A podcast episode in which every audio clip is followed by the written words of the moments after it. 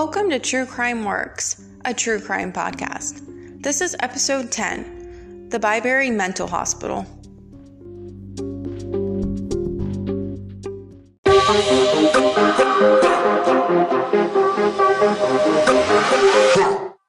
Welcome to True Crime Works, everyone. This is episode 10. Today we are going to be talking about the Byberry Mental Hospital. We're going to take a little break from the mass murderers and serial killers and talk about something different today. You will see there is a lot of crime going on in it, and there's even a supernatural factor, which we will get to towards the end. So I really hope you enjoy. A couple things before we get started. I wanted to ask a favor. If you could, please rate, subscribe, and review. And if you could leave a five star review on Apple Podcasts, that would help so much. It helps others find the show. Thank you so much for the support. I really do appreciate it. I also wanted to state that there are some terms in this case that I do not like and also find offensive, but it is what was used at the time. I do not mean to offend anyone when talking about this. Mental hospitals may seem like an outdated concept now, but they were very popular in America in its early days. In 1751, Benjamin Franklin and a group of Quakers constructed America's first hospital for the mentally ill. From 1830 to 1910, there was a huge increase in the number of people needing this type of help. This increase meant that they needed to build bigger and better institutions for the mentally ill. The state of Pennsylvania had many of these facilities. Construction began on another one of these institutions in northeast Pennsylvania in 1906. Shortly after that, in the year 1907, it was established as the Byberry Mental Hospital. It would follow the theory of popular physician at the time, Benjamin Rush. He believed that mental illness was a disease that could be cured with the proper treatment, but he also believed that the mentally diseased should be kept away from everyone else until that they could be actually cured. Now, if you Google Byberry Hospital, you will see just how huge it was. It wasn't necessarily the prettiest building on the outside, but it was very large. It was kind of like a little city. It had dormitories for the patients, many kitchens, an infirmary, laundry rooms, administration rooms, a chapel, a morgue, things like that. Byberry may have started off with the best intentions. The mayor at the time, Mayor Reyburn, vowed that it would be an example for the rest of the country. This, however, was sadly not the case. The hospital opened its doors for patients in 1912, but soon after that, the population quickly grew to more than it was capable of housing. This only led to tales of abuse, neglect, and deprivation. Patients had to sleep in the hallways because it was so overcrowded. Some patients did not even have access to clothes, so their naked bodies were exposed. Raw sewage was even found on the bathroom floors. This all led to a 1936 grand jury investigation. And this is when Mayor S. Davis Wilson was forced to sign Byberry over to the state. It was renamed Philadelphia State Hospital at Byberry. This, however, did nothing to help the conditions of the place. They were forced to cut costs, and the institution could not support the people working there. There was a huge shortage in the amount of doctors, nurses, and security people working there. There was not, however, a shortage of patients. There were about 6,100 patients at a time there, which was 75% over its normal capacity. It was said that there were only 14 physicians, 90 nurses, and one attendant for every 3 to 400 patients.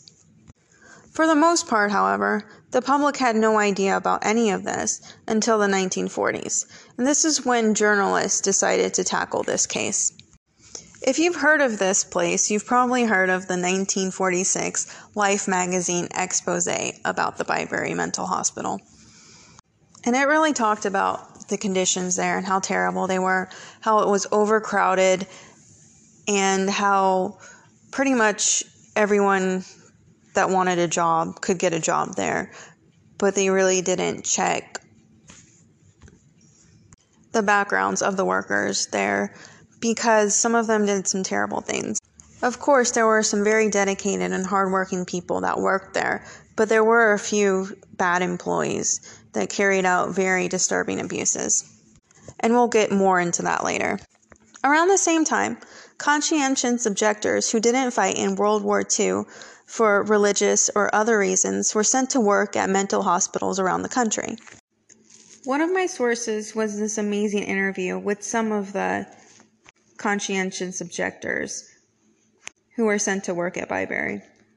I'll put a link to it in the show notes. It's really worth a read. They talked about how terrible the conditions were inside there, how it was so overcrowded, and the smell was so strong that it would last even after you washed your clothes. They talked about a building that was called B Building, and they referred to it as the violent ward or the death house because the men were so violent there that they often attacked one another. They said in one room there were just rows and rows of men that were shackled to their bed frames because they were so violent. The men said that working in such a brutal and chaotic place tested their own ideals of nonviolence. They were objecting to the war, but they were thrown into this situation with violence and force. The men in the article really said this changed their entire lives. One went on to be a teacher, and one dedicated his life to human rights.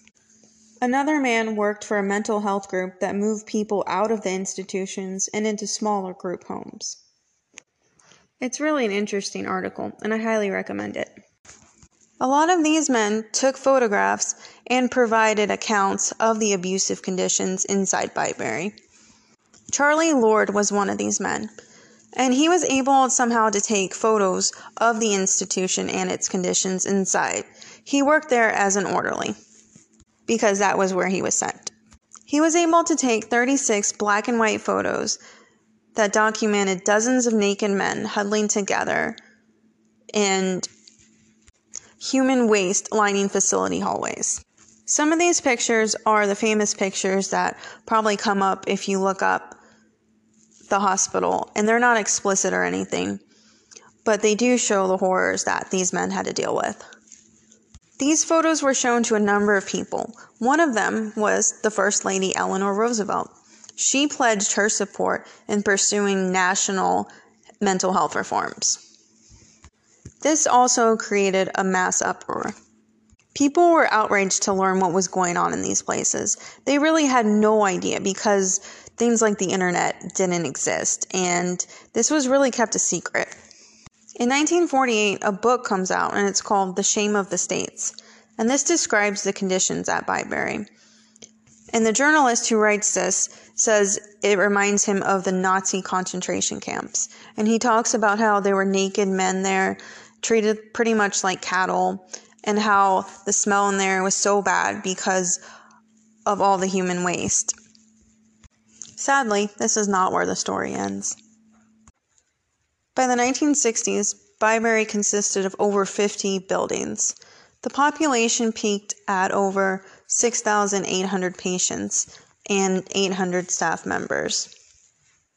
Things really wouldn't start to change until 1963, when President John F. Kennedy was motivated by his own sister's mental illness, and he recommended the deinstitutionalization of large mental asylums.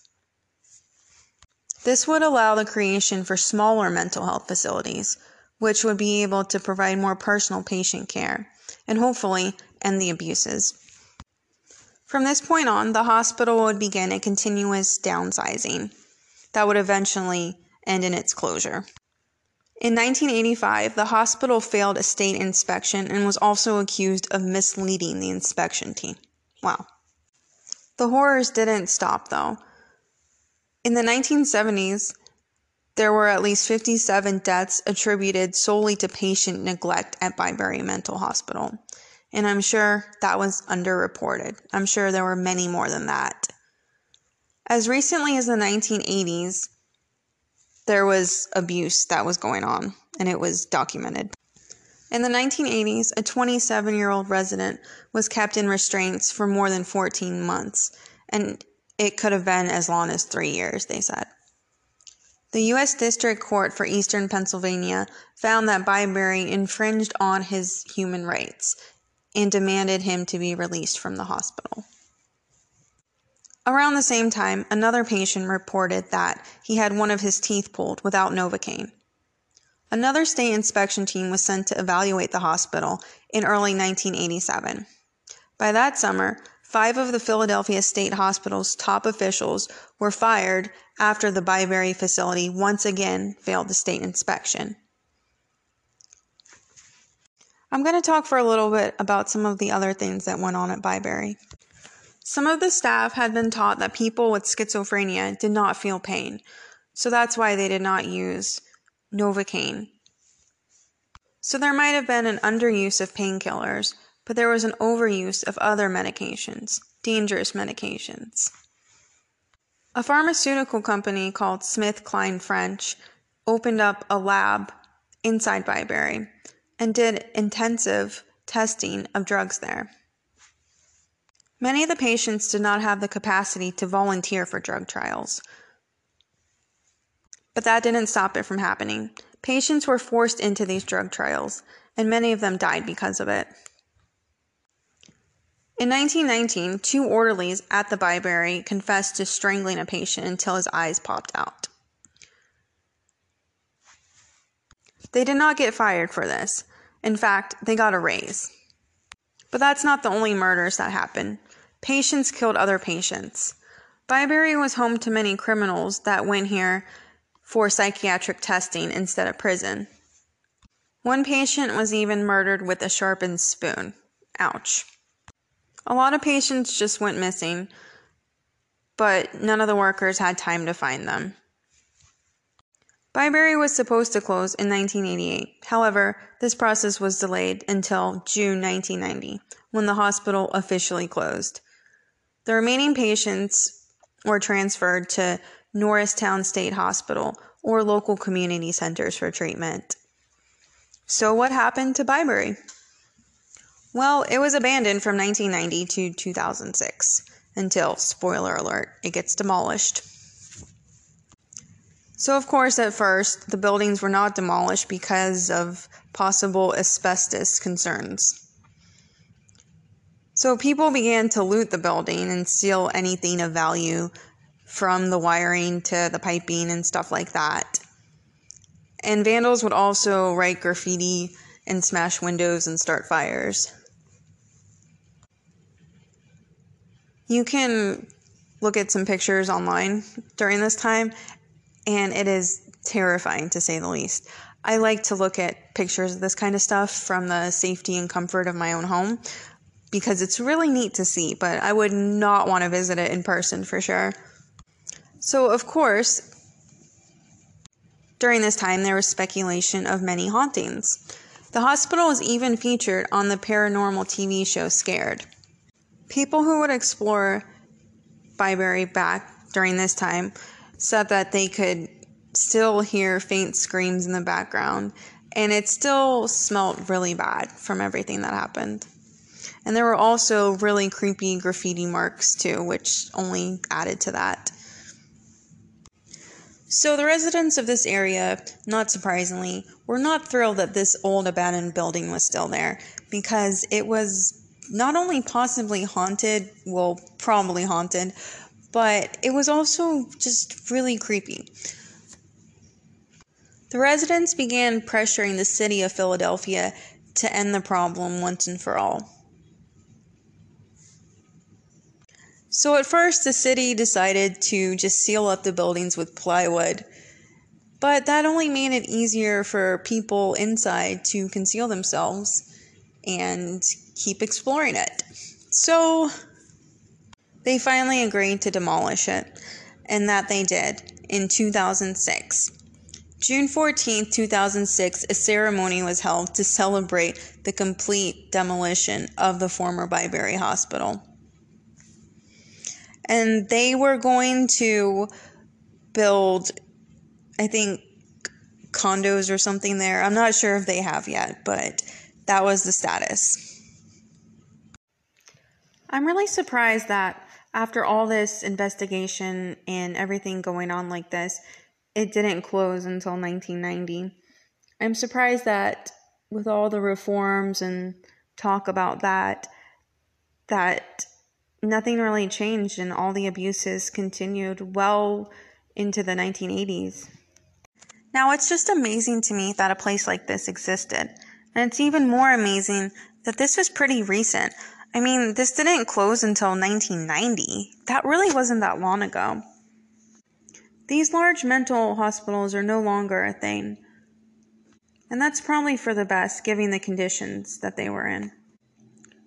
I really hope you enjoyed learning about Byberry State Hospital. I'm your host, Ash, and I really thank you for listening again this week. Remember to follow me on Instagram at True Crime Works.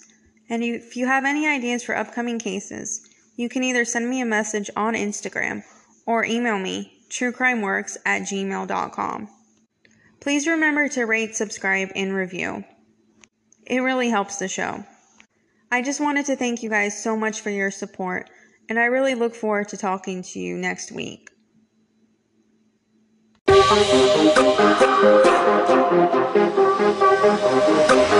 Yeah.